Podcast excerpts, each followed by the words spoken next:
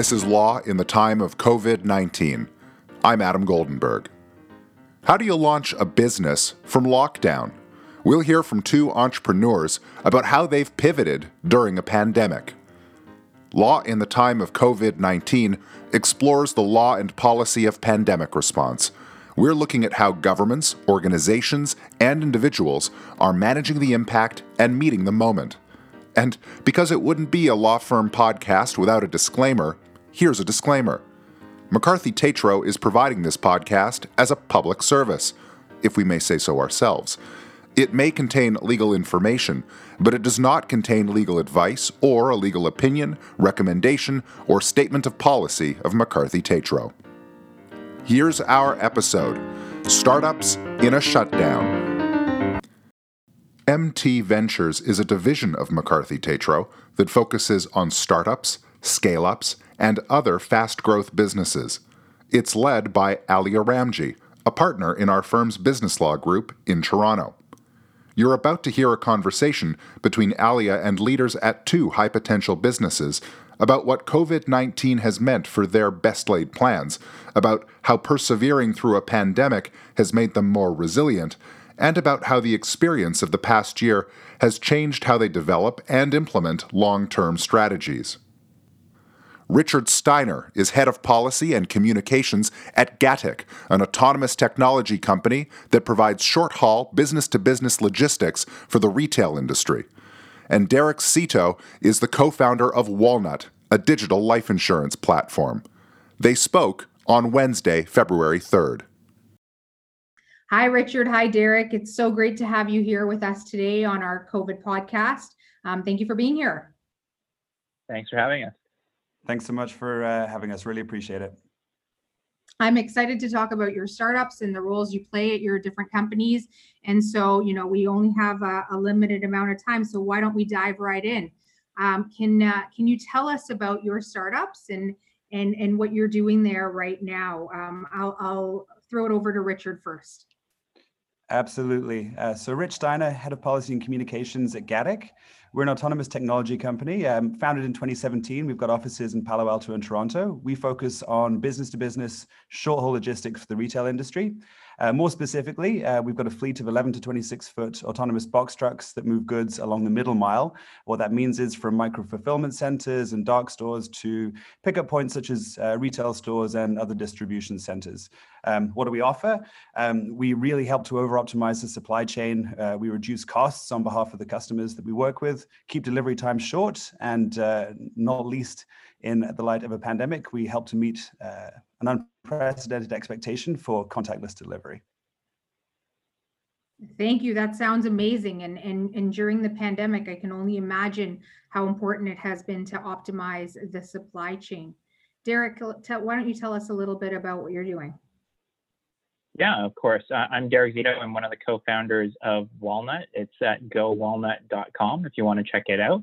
Um, we're building a platform for life insurance as a premium membership.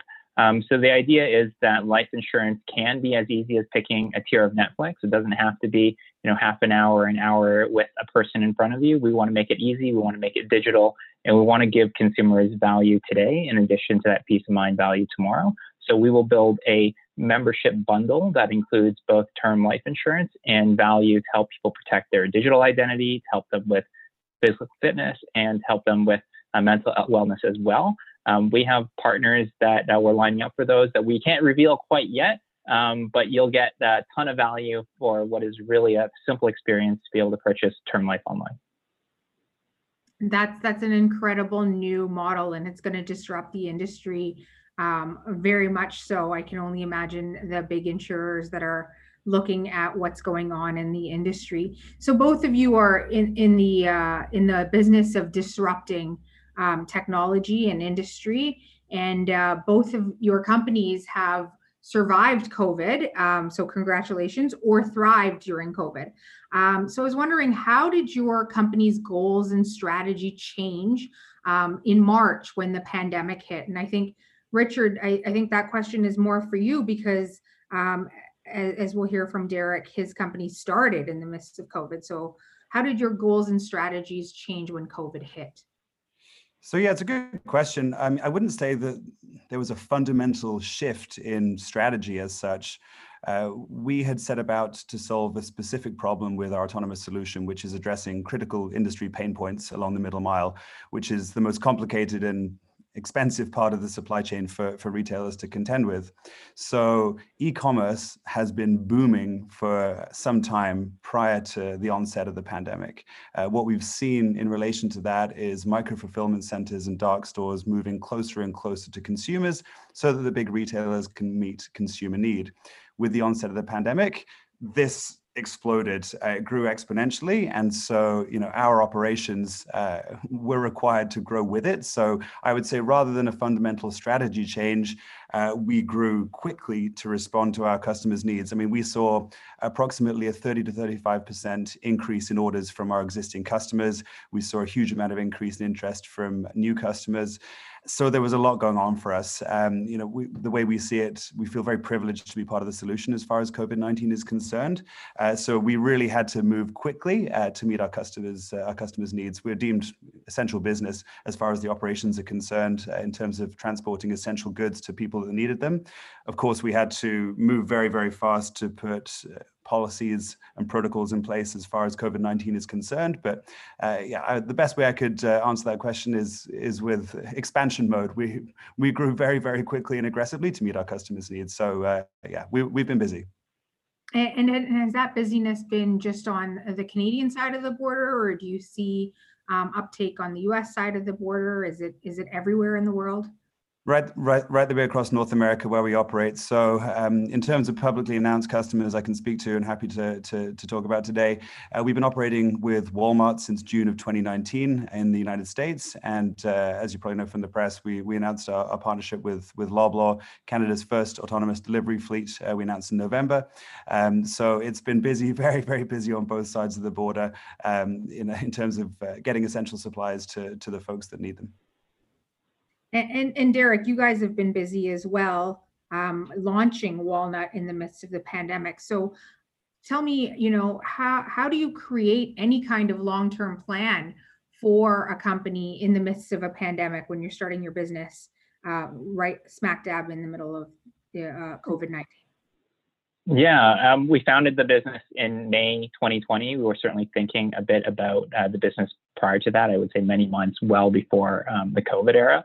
Um, so what's really interesting that sort of happened that we didn't expect is to help us answer this question of, you know, why now? Um, so one, actually life insurance purchases, especially online, as you would imagine, have actually gone up dramatically um, during the pandemic. One, people don't necessarily want to sit face to face with an agent, which is the traditional way that people bought life insurance um, in the past. So it's already going much more digital. Two, um, people who you know probably did not think about death and you know ever and that's our target more of this millennial younger generation trying to be able to give them entry level coverage and grow with them over time um, they were not thinking about death before but during covid you know everybody's thinking about death so there's lots of data out there industry wide that younger folks have an intent to and have been purchasing um, more so than ever before um, and that their predominant channel is online. So for us, it really was a reinforcement acceleration of what we were trying to do.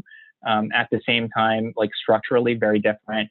Um, my co-founder Adrian, um, you know, we met in Toronto. Um, we planned to build business um, in Toronto, but because of COVID, he actually went and moved out west to Kelowna. Um, so we are very much a remote first company. that has, you know, a totally different dynamic. This is the first time I've built a company from scratch, uh, remote first, and I would say if it wasn't for the pandemic, that would probably not be the case. but we're happy to um, have the clarity actually to um, be able to say, hey, we started remote first, we're building remote first um, from the beginning. So um, it's a dramatically sort of different, um, you know, operating model, but also I think allows us to um, view this as a much more international business, to be viewed as international earlier than we might otherwise have considered it. It's really interesting that you're a remote first business and you created a business in the midst of the pandemic. And Derek, you've built businesses before. This is not your first foray into entrepreneurship or into startups in Canada by any stretch of the imagination. But this was your first time um, the start a startup faced a pandemic and and all startups face challenging times Uh, can you tell me what some of the lessons you've learned, you and your team have learned through COVID that will carry your startup through challenging times moving forward?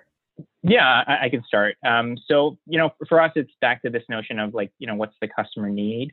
Um, so what we've seen uh, sort of develop in uh, the COVID era, as everybody's like, you know, stuck at home, like, you know, I think one key piece, uh, for instance, is like mental wellness. Um, you know, maybe that would not have been as much of a focus um, in the past before, but now it, it, comes up like more and more prevalent in the conversations that we're having. Cybersecurity is another one. Um, to the extent that people are, you know, having safe security practices for their personal lives actually helps a lot as everybody is work from home and protects the business as well. So there are some things that we're doing in the cyber insurance space um, that we would have otherwise not um, probably touched as early in the cycle. Um, but in general, I would say that you, know, you can't predict things like the pandemic. So early stage companies, um, you know, always pivot and move around, and that was my experience in the past as well. Um, so being able to be nimble um, and and thinking about these also as opportunities, I think there's lots of data out there that says um, some of the most interesting, largest, um, you know, companies that are IPOing, like the Airbnbs of today, they were started during these recession periods, started during you know bust periods.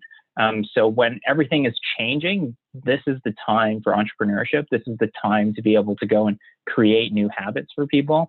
Um, you know, I, I know myself, like, you know, I have not stepped in the, to a grocery store probably for the last three to six months because now I'm getting Instacart delivering everything. And these are going to be habits that extend beyond the pandemic. Um, and so how do we sort of play into some of the existing and growing trends um, that are sort of caused by um, these third party events that you're not going to be able to control anyways.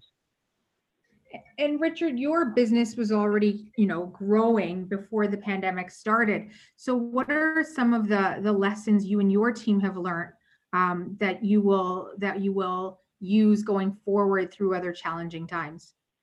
Yeah, I would build upon um, what we've just heard from Derek, which is really focusing on solving a problem which exists and uh, one thing that we've always had at the heart of our operations at our core is being intensely customer driven and customer focused.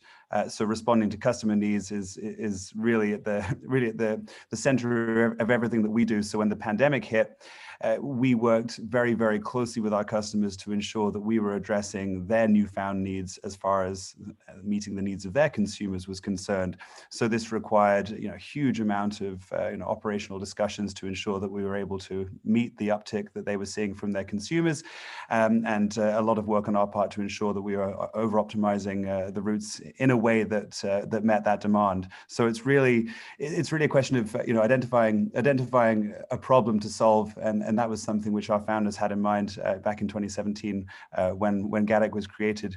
It was let's look at the most complicated, expensive part of the supply chain, and let's find an, uh, and let's find a way to solve that. So in terms of general autonomy, and to take a sort of step back and look at the field in which we operate here, um, you know, frankly, and uh, this is something we like to say, we, we we don't care if level five is is solved. What we're focusing on is solving for the middle mile with our autonomous solution. And that's something which has been able to allow us to bring a product to market very, very quickly. We operate exclusively on fixed routes, that's point to point. Um, so what we call constrained level four autonomy and this is why we've been able to get you know some of the biggest customers uh, out there. Um, you know, to date, we've we've actually delivered over uh, 45,000 autonomous deliveries, and it's it's been something which has added immediate value to our customers. And so again, coming back to uh, to Derek's point, it's all about identifying a, a, challenge and then and, and and then solving for that. And the pandemic, I think, has really brought a landscape in which innovation can come to the fore.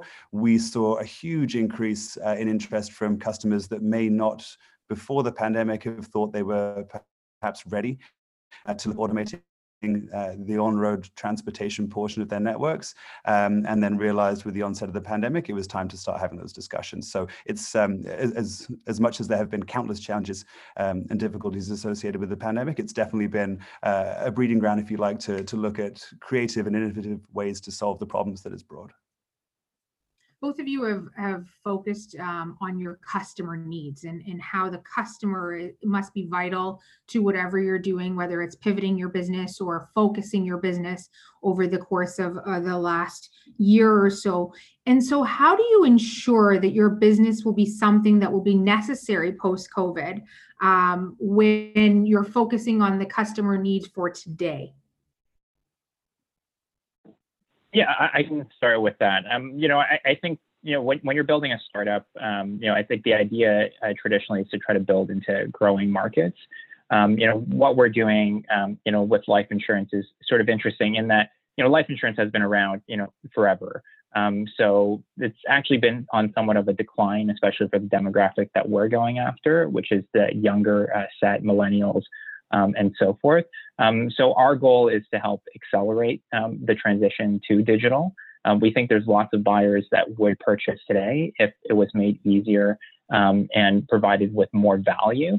Um, so we're trying to play into you know the trends that exist. And if you look at you know events like COVID, it's you know, trying to map out what is the impact on the trajectory of something like you know digital you know life insurance digitization, um, it's only going to accelerate. So people that were thinking about and maybe um, considering what they might want to do to digitize faster, especially on the insurer side.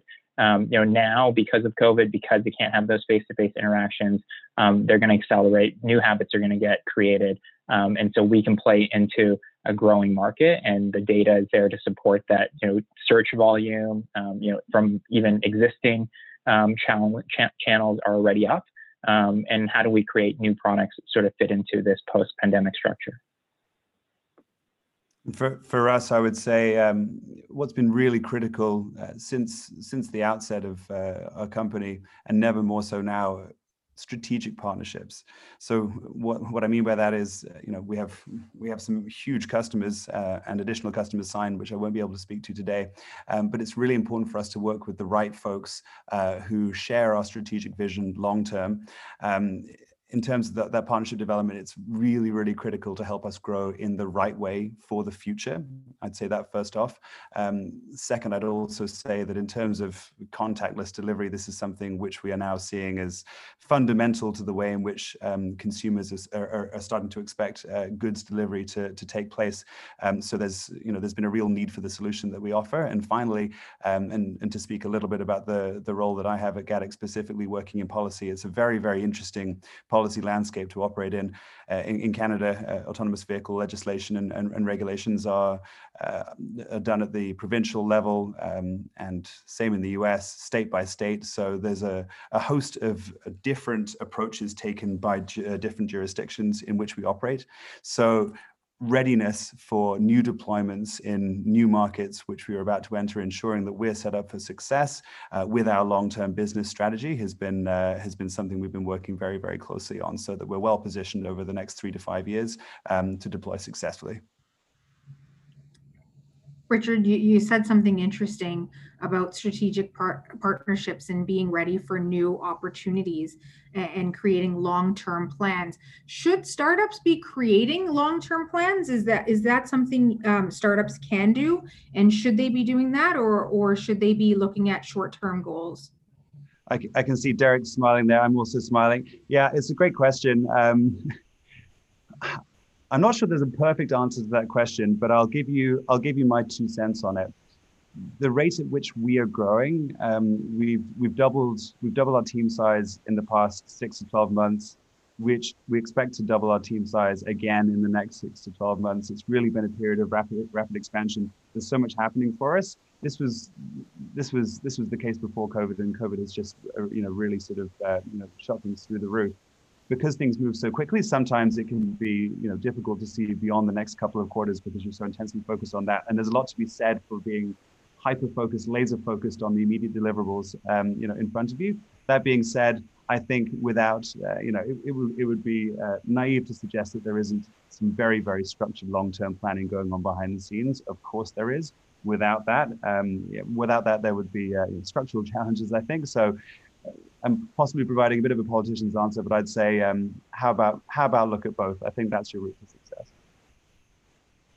I, I think Richard is obviously a, a, bit later stage than we are, so we're earlier stage, and so I, I, think of this more as like directionally. We can plan directionally, um, but we won't know exactly what will happen in the market until we launch the products, we get the consumer feedback, um, and we have more data to be able to analyze and um, iterate on the model. Um, you know, but whether it be investors, partners, they're all going to ask. Like every insurer that we talk to, um, they're going to want to know what projections are. So you can't you know avoid long-term planning, but um, you know we are quite you know open with them in terms of um, where we're at and how we think we'll pivot the model in order to optimize conversion, in order to optimize the product set that we might um, cover.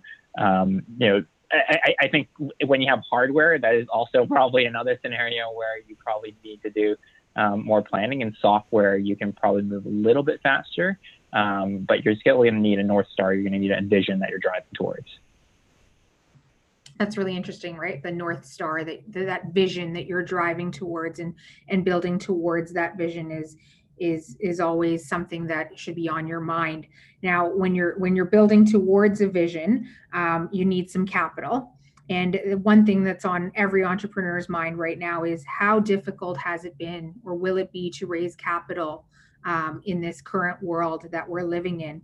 And so I think both of you have experience over the, or both of your companies have experience over the last couple of years raising capital. And so I'd love to hear your thoughts on on the difficulty of raising capital in in the time of COVID and uh, whether entrepreneurs should wait till uh, you know um, after uh, vaccines are are created and and or sorry are um, uh, uh, widely available to start thinking about uh, raising capital? I, I guess I'd say and, and this is a this is a key message really you know listen to the market listen to your customers uh, you know if you can address if you if you can address their needs then um, then there's a place for you right? And, and, that would be that would be tied into the investment piece.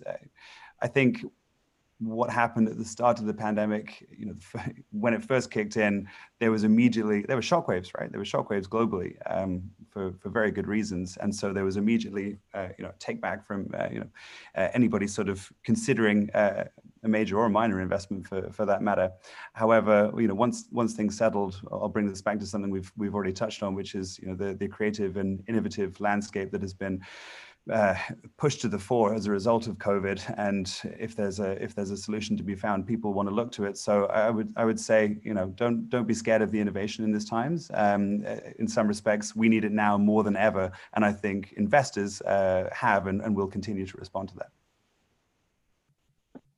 For, for Walnut, we did raise seed round um, in the fall, so we closed in November. I would echo what Richard suggested um, which was at the beginning. Lots of uncertainty. People probably wanted to work on their own portfolio companies first before they wrote incremental new checks. Um, you know, once it was the fall, uh, it was much more open. Um, and one of the advantages uh, of fundraising during the COVID period um, is actually travel. You, you can fundraise with a lot less travel because everybody's doing um, Zoom calls. So you can reach uh, potential investors that maybe you would otherwise not have had a chance um, to chat with. Um, you can certainly chat with more investors, and I actually think um, the investors are more open to you know cold discussions and people just paying them on LinkedIn or AngelList or whatever that might be. I mean, uh, when it was the lockdown, what are they going to do? They're sitting at home anyway, so they might as well do another call here or there. It doesn't hurt them um, nearly as much. Um, that being said, it's harder to develop maybe some of those personal relationships um, where you can you know go in and shake their hand. Um, so the introductions might be easier. Some of the closes might be a little bit harder. Um, but net net, I think it's actually a good time to go out and fundraise. There's been a lot of IPOs recently. The stock market has, uh, you know, recovered and done really well. So it feels like there's enough, you know, capital floating around. Um, you know, as an angel investor on the side myself, I've also um, gone in after the initial period, started cutting checks in the fall. Um, so it feels like it's very doable. And if you have a, a, business that you know fits the times, that helps answer this question about you know why now, um, I think there's more capital available than arguably ever before. More capital available than ever before. That's that's so interesting for for this time of um, you know lockdown and being at home and yet people are people are making sure that businesses are funded and and investing in new technologies um, and, and we've seen that throughout our practice.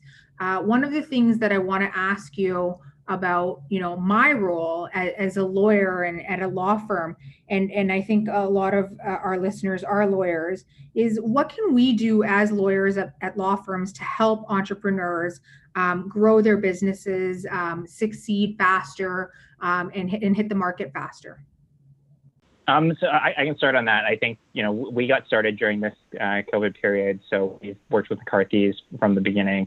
Um, you guys have been a huge help. I think this notion of being remote first um, also applies to the vendors we're working with and the responsiveness and sort of the you know quick changing pivot centric startup culture um, and being able to match that to what traditionally might have been thought of as like a slower legal process and i would say even more so in regulated industries uh, like insurance um, you know you guys have the expertise um, in-house, both from a traditional corporate law perspective, but also this regulatory piece is super important.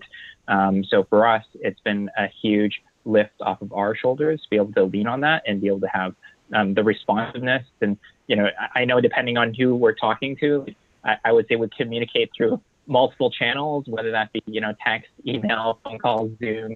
Um, I think uh, just being able to hop on to a quick you know 15 minute Zoom call, for instance, um, here and there, instead of having to you know book an hour meeting, drive and meet in person um, in this era makes a lot of sense, and um, I've been really happy with the service that I've been providing. I'll, I'll jump in and add to that, and in, in terms of in terms of more broadly speaking, um, the support that could be provided well, working in the, the tech sector, the innovation sector, everything's cutting edge, everything is brand new. And uh, you know, yesterday it wasn't anymore, right? So things move so so quickly um, that I think you know the the value of um, you know highly experienced uh, legal team that is abreast of the changes but more than that can be one step ahead of them uh, to be able to uh, to to really front load the potential challenges um, that could arise in terms of a very very uh, you know dynamic is a word that gets thrown around a bit too liberally but this you know this is, this truly is a dynamic space the tech sector the innovation world that we operate in. Um, so having the legal support that is able to to get ahead of potential issues and challenges and you know we've been uh, we've been thrilled with the support that we've had from uh, from McCarthy's as well on that front and operating in some uh, you know some unique and and and uh, novel uh, ways uh, together has been very, very productive. And both, and, and even on um, you know Richard's note earlier about partnerships, I know that's something that you know we've worked together on, and having that network and being able to make introductions is like you know super helpful. Um, you know, partnerships like very much like fundraising. I think this is an era where you can go and reach out to partners that maybe otherwise uh, would be more hesitant to, to take your call. But if you have a warm introduction, um, those partnerships accelerate a lot more easily. You know, both of you come from very regulated spaces, very regulated, but uh, industries that are ripe for disruption. And so, the last question I have for you if you could leave our audience with one takeaway after building businesses in regulated spaces, disruptive build businesses in the time of COVID, what would that be? You listen listen to your customers listen to the market. Um, what we're seeing in covid right now uh, as far as we're concerned um, and i recognize we're, we're, i'm speaking here for, for a specific space but what we're seeing here isn't going to go away anytime soon. It's it's been it's been well established and we expect the trends that we're seeing in the retail space in the e-commerce space in terms of uh, how consumer needs have evolved to stick around um, so I think there's a lot of lessons that can be learned from how industries right the way across the board have pivoted and responded to this and um, and how the consumer needs that have changed, uh, changed as a result of the pandemic will uh, continue to last. So again it's watch the market watch your customers listen to their needs acutely and if you can respond to them there, there, there truly is a place for you. On the walnut side you know I, I think it sort of ties in nicely with that as well like we think of ourselves very much as a partner business, and there's different types of partners, right? So um, from a regulatory perspective, um, you know, there's certainly the you know the government and the regulators that are partners, the consumer is a partner, the insurers are partners, um, and when everything is changing so quickly, the partners all have different needs. So like we feel feel very much like we can help different partners solve different needs, even though we're out to you know quote unquote disrupt the market. We're actually um, trying to help them reach you know new consumers, for instance, on the insurer side. Um, and partners are, are, more open, and I think Richard mentioned it earlier as well. um, there's an opportunity to accelerate some of these discussions. Um, so, how can you work with partners to help them solve their newfound problems during this COVID era? Um, and how do you go and reach out to more customers like that that would be open to partnership that maybe before would have you know, dragged their heels a little bit more.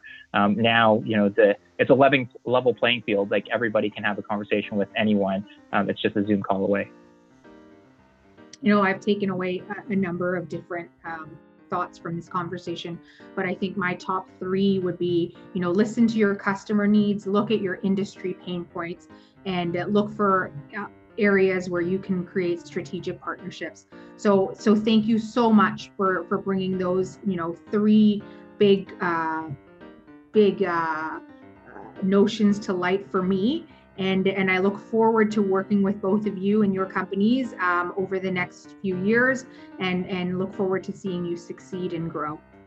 Thanks, guys. Thanks so much. Thank you. Richard Steiner is head of policy and communications at Gatik, and Derek Szeto is the co-founder of Walnut. They were in conversation with Alia Ramji, a partner at McCarthy Tétrault and the co-founder of MT Ventures. Law in the Time of COVID 19 is produced by the incomparable Chloe Thomas. Special thanks to Lara Nathans, Trevor Lawson, Judith McKay, Elizabeth Burks, Ali Adams, Kat Cleon, and the entire team here at McCarthy Tétrault. Not literally here, of course, but you know what I mean. If you liked what you heard, please subscribe and tell your friends to do the same. You can also find lots more content on our firm's COVID 19 Recovery Hub, which you can reach from the main page of our website at www.mccarthy.ca. This is Law in the Time of COVID 19. I'm Adam Goldenberg. Thanks for listening, and please wash your hands.